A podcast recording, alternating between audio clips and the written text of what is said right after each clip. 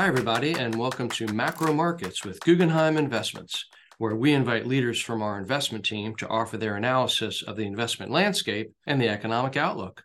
I'm Jay Diamond, head of thought leadership for Guggenheim Investments, and I'll be hosting today. We are recording this episode on November 3rd, 2023. We come to you during one of those quirks in the annual calendar when the Federal Open Market Committee meeting and the release of the monthly jobs data happened in the same week, and both events were market moving. Market participants can be excused for feeling like they've been on a roller coaster.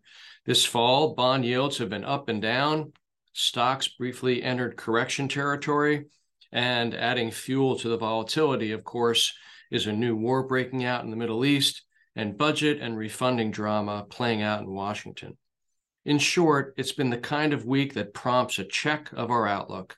And here to provide us an update on that is Adam Bloch, a senior portfolio manager on our total return team, and Matt Bush, Guggenheim Investments U.S. economist. Welcome back, Adam and Matt, and thanks for taking the time to chat with us today.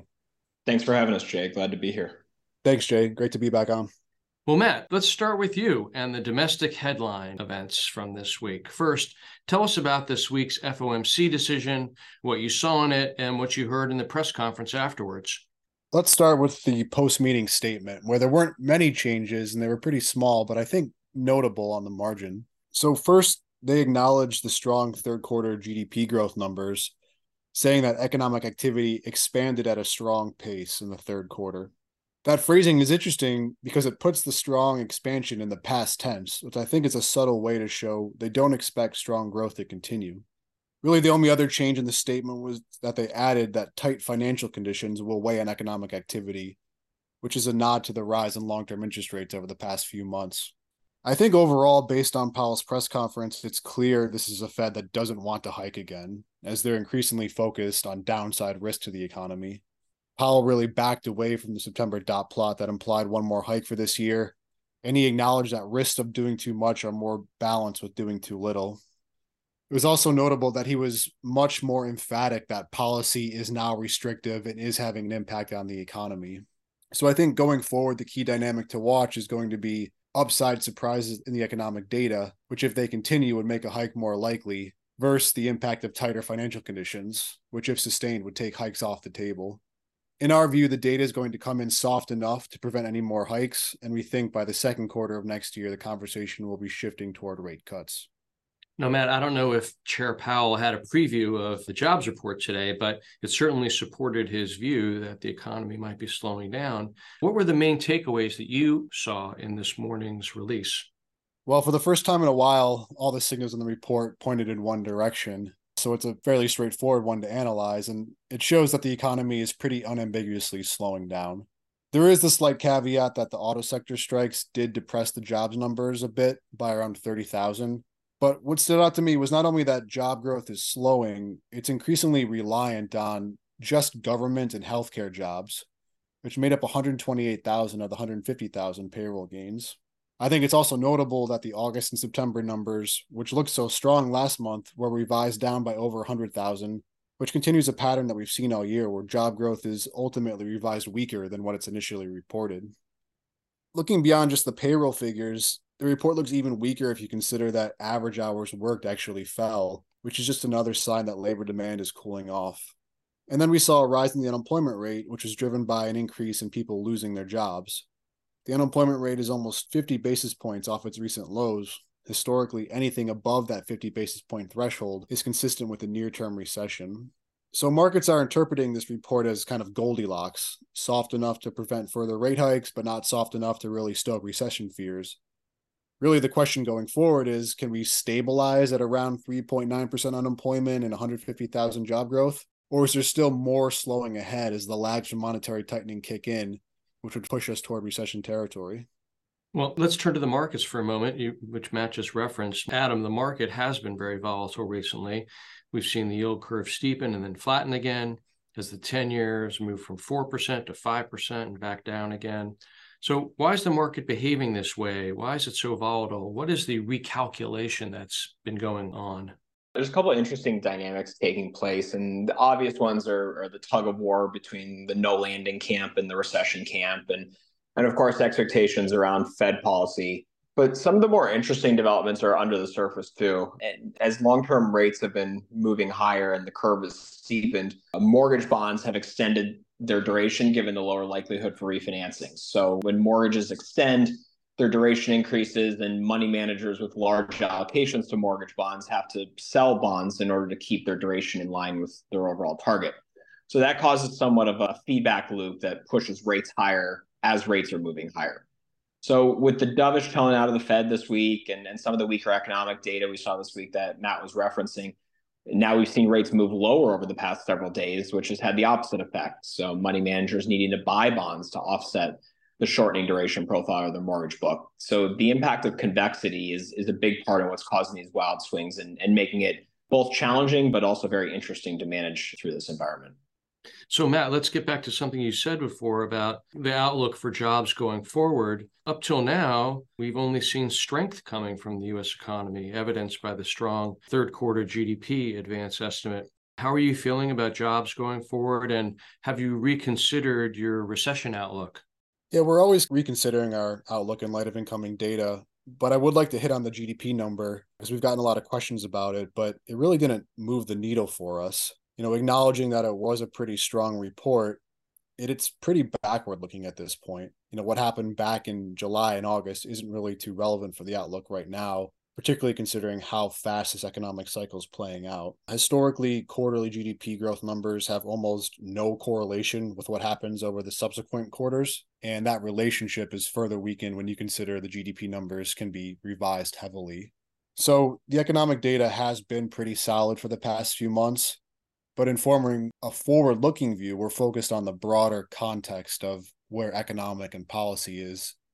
Monetary policy is very tight, with the effects still to be fully felt. Fiscal policies becoming less stimulative. Cash buffers for all but the richest households have been spent down. And so, to us, these factors suggest recession risk remains elevated. And we think the first half of 2024 could be the start of the next economic downturn. And, and how do you feel about the jobs outlook from here? we think we'll see a continued weakening as we really have seen over the past several months. If you kind of look beyond the payroll gains driven by government jobs and healthcare jobs, which aren't as responsive to overall economic conditions. So if we look at leading indicators of job growth, they still show reduced demand for hiring. One of the key dynamics in the labor market has been businesses have been reluctant to lay off workers given how hard it was to hire workers over the past couple of years when we had pandemic related labor shortages. We think eventually that reluctance is going to have to break and we will see rising layoffs heading into 2024. So we expect to see a higher unemployment rate, lower and even negative job growth for a time with the recession underway next year. Now, Adam, we've been fairly consistent here with our house view about the economic outlook but the market seems to be very reactive to every bit of news. So, given what Matt is saying about the recession timing, do you think the market's been behaving correctly or not? Yeah, it, it's a bit of a bifurcated answer. You know, we see some overvaluation in lower quality credits, particularly triple C rated parts of the market in, in high yield. And some of the more levered capital structures in the loan market where we broadly feel lenders aren't properly accounting for the sensitivity of those businesses to economic slowdowns, particularly in a higher rate environment. Same is probably true for equities, by the way. But in higher quality parts of the credit markets that we're focused on, we think the securitizations and, and businesses that that we've lent to are, are broadly recession proof. So the fact that we're able to invest in those bonds at historically wide levels and in many cases valuations that are in the 70th to 80th percentile of, of historical cheapness creates a really compelling opportunity for for long-term investors like us you know regardless of whether we end up in a recession or not well, it's gotten a lot of play the last couple of weeks, certainly when the 10 year was at or near 5%. This concept of term premium for bonds. Just briefly, could, could one of you explain what this is and how is the for example the rally today reflecting into what's happening at the long end of the curve and the term premium so if you think of a longer term bond as the expected path of short term interest rates the term premium is the added compensation or added yield needed for the risk that the path of short term rates may turn out differently ultimately this term premium is not observable directly you have to model it or measure it to come up with an estimate. Most estimates agree that it was very low for much of the past decade and that over the past several months it started to rise. There's various factors beyond that rise, but they all boil down to increased uncertainty. The most likely reasons for higher uncertainty probably have to do with investors reassessing the long term neutral rate for the economy, given how resilient the economy has been to the impact of rate hikes. And there's probably a supply demand component as well brought about by the Fed reducing the size of its balance sheet while large fiscal deficits cause a deluge of treasury supply. So, Adam, do you think about term premium when you're looking at yields in the market, or is that factor into your thinking from a practitioner's point of view? Yeah, no, it, it, absolutely does. And our team works very closely with Matt's team on, on kind of trying to analyze some of the effects. And and really where we see it most pronounced in the market is the spillover into volatility. A different way of thinking about term premium is, as Matt described, as investors are demanding that higher return to lock in that yield without having the option of rolling kind of short dated treasuries over the next 10 years, for example, that's a sign of higher expectations for volatility. And, and higher volatility is a technical dislocation that creates opportunities for fundamental long term investors like ourselves. So we, we keep a close eye on, on all these things and really try to think about how it interplays with evolving the opportunity set in credit. It doesn't sound like it's a good thing or a bad thing. It's just a, a state of play that everyone has to factor into their thinking. Yeah, I think that's right. I mean, it, it's another thing to consider. Um, listen, we we joke that we all went from epidemiologists by practice a few years ago when COVID onset to geopolitical experts with Russia, Ukraine, to inflation experts over the past couple years, and, and now we're all uh, becoming closet term premium experts. And each one of these really wild developments that we've had over the past four years now at this point just points to how dynamic the business is and how complicated it can be to manage money. And so you know, we're, we're fortunate to have Matt and his team be able to, to help us parse through some of the more uh, wonky corners of fixed income like term premium and help digest it and make it ultimately actionable for the strategies. So, speaking of wonky corners of the bond market, as part of our investment philosophy here at Guggenheim, we take a broad view of the investment universe and often look for opportunities in sectors and securities that are not included in the benchmark indexes for one reason or another. So, with everything that's going on, what have you been seeing in yields and spreads in all the sectors that we follow? Sure. So we've broadly seen spreads in investment grade corporates remain pretty consistent over the course of the year, almost shockingly so. And so accordingly, there we're generally actively reducing market beta. So any credit that looks like broad market exposure without any particular upgrade story or secular industry type story or issuer specific quality story to it we're generally shedding that exposure and, and focusing on the unique credit specific stories or industry specific stories that, that we feel most confident in. Within agency mortgages, you know, I alluded to it earlier in the duration discussion, but spreads have widened materially to GFC era levels. And, and we've broadly been adding after being very underweight that sector most of the year the market disruption uh, amid higher rates and, and, a steeper yield curve, particularly over the past couple of months, has, has created a really special opportunity there um, to lock in you know, six to six and a half percent type yields on government guaranteed paper. In non agency structured credit, that continues to remain, in our view, the best opportunity for investors who have the ability to understand those more uh, complicated securitizations. We're pretty consistently able to find alpha opportunities, whether that's being a liquidity provider to motivated sellers or digging deep to understand a credit story that's overlooked. And so, with the backup in yields that we've seen this year, and even with spreads remaining relatively consistent, we're getting, you know, call it eight and a half to nine percent yields on that portion of our investments, and and that's with the, a single A average rating for whatever that's worth. But the conclusion is very high single digit yields on high credit quality assets. In most situations, we think that's going to work out pretty well. So, Adam, as a follow up, we, have seen you know third quarter results coming out. Are you seeing any signs of credit weakness in the structures and issuers that you follow? So, not anything pervasive or broad market, but definitely an uptick in idiosyncratic issues. And so that comes to fruition in restructurings, distressed situations, distressed exchanges.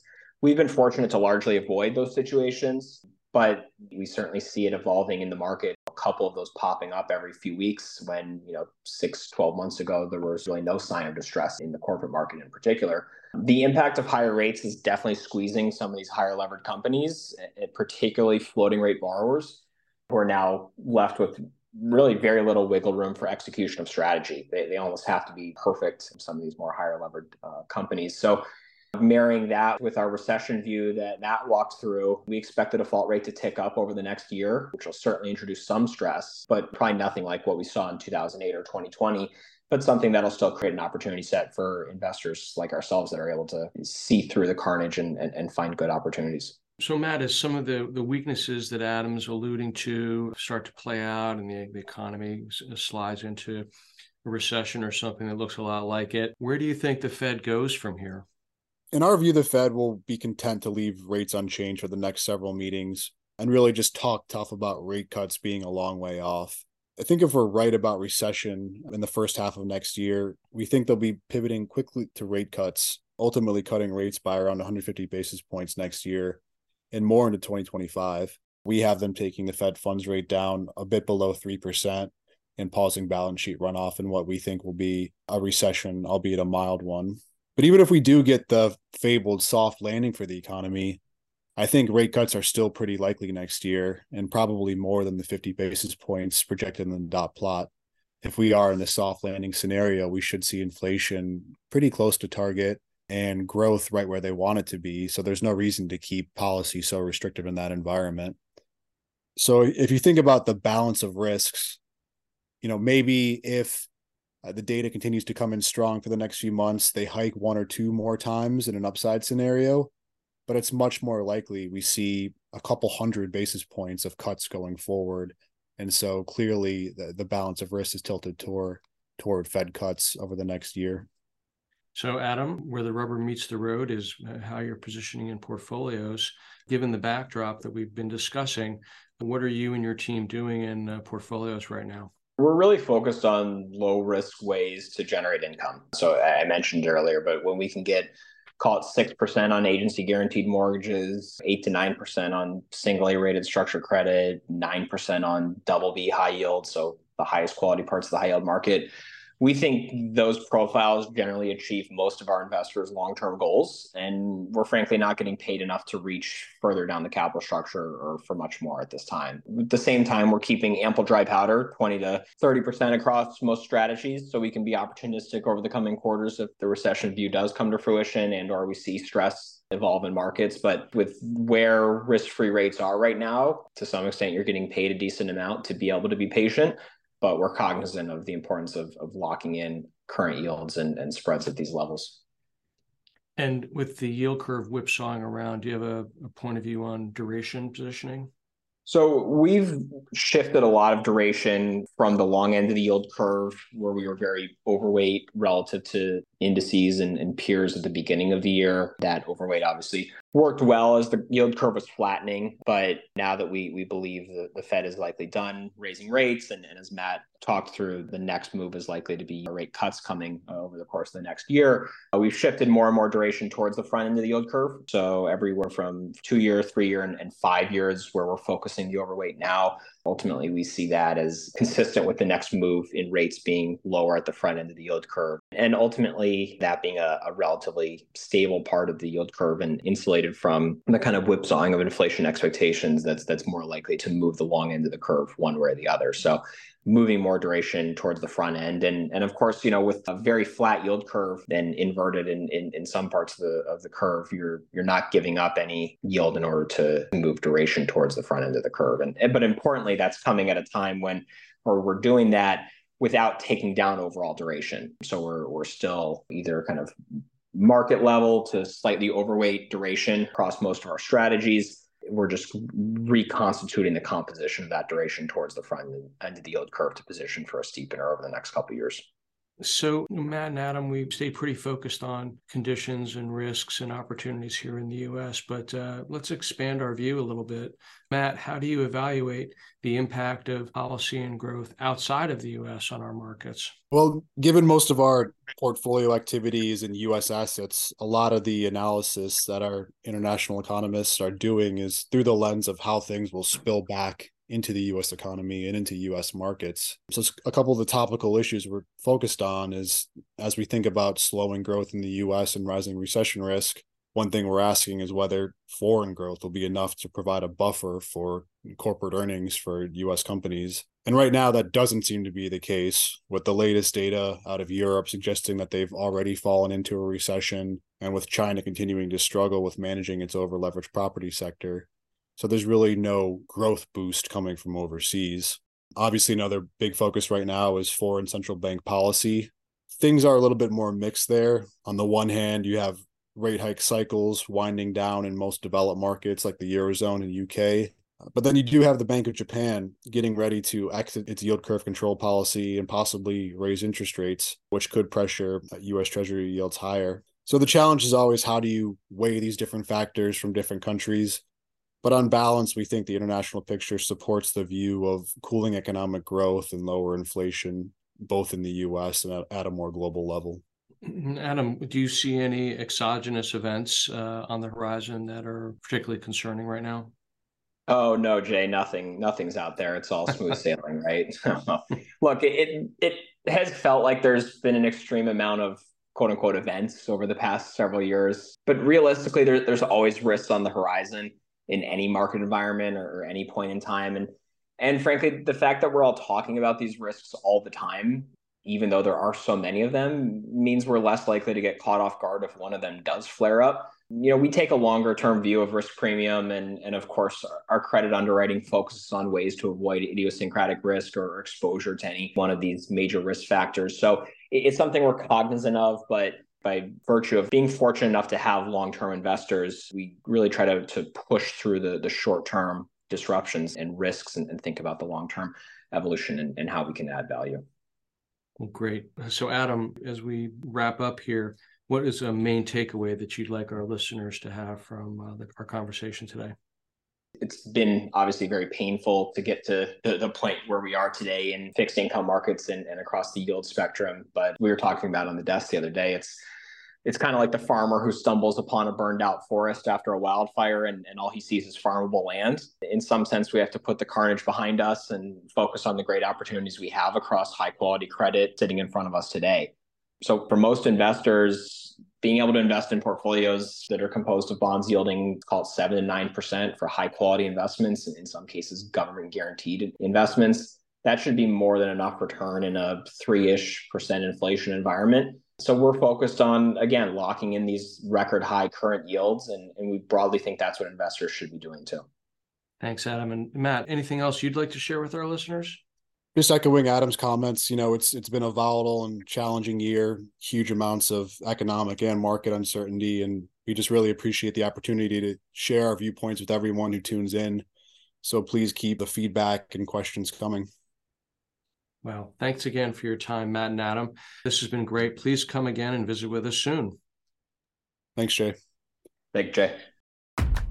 Now, my thanks once again to Adam Bloch and Matt Bush for joining us today. And thanks to all of you who have joined us for our podcast. If you like what you are hearing, please rate us five stars.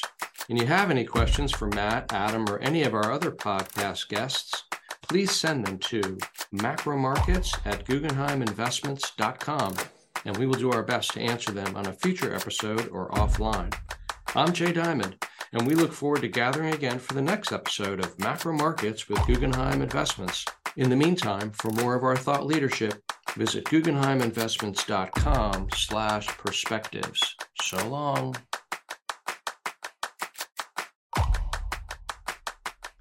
Important notices and disclosures. Investing involves risk, including the possible loss of principal. Stock markets can be volatile. Investments in securities of small and medium capitalization companies may involve greater risk of loss and more abrupt fluctuations in market price than investments in larger companies.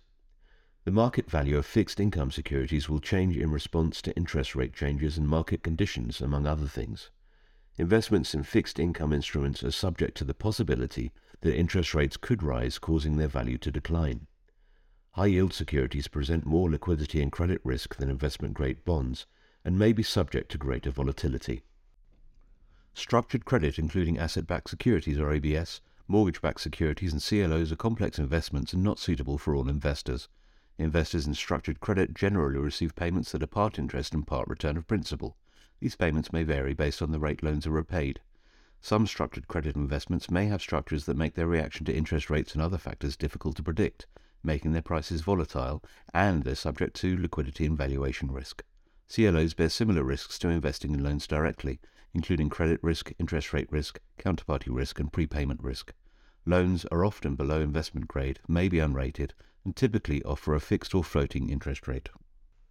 This podcast is distributed or presented for informational or educational purposes only and should not be considered a recommendation of any particular security, strategy, or investment product, or as investing advice of any kind. This material is not provided in a fiduciary capacity, may not be relied upon for or in connection with the making of investment decisions, and does not constitute a solicitation of an offer to buy or sell securities. The content contained herein is not intended to be and should not be construed as legal or tax advice and or a legal opinion. Always consult a financial, tax and or legal professional regarding your specific situation. This podcast contains opinions of the author or speaker, but not necessarily those of Guggenheim Partners or its subsidiaries. The opinions contained herein are subject to change without notice. Forward-looking statements, estimates, and certain information contained herein are based upon proprietary and non-proprietary research and other sources. Information contained herein has been obtained from sources believed to be reliable, but are not assured as to accuracy. No part of this material may be reproduced or referred to in any form without express written permission of Guggenheim Partners LLC. There is neither representation nor warranty as to the current accuracy of nor liability for decisions based on such information. Past performance is not indicative of future results. Guggenheim Investments represents the investment management businesses of Guggenheim Partners LLC. Securities are distributed by Guggenheim Funds Distributors LLC.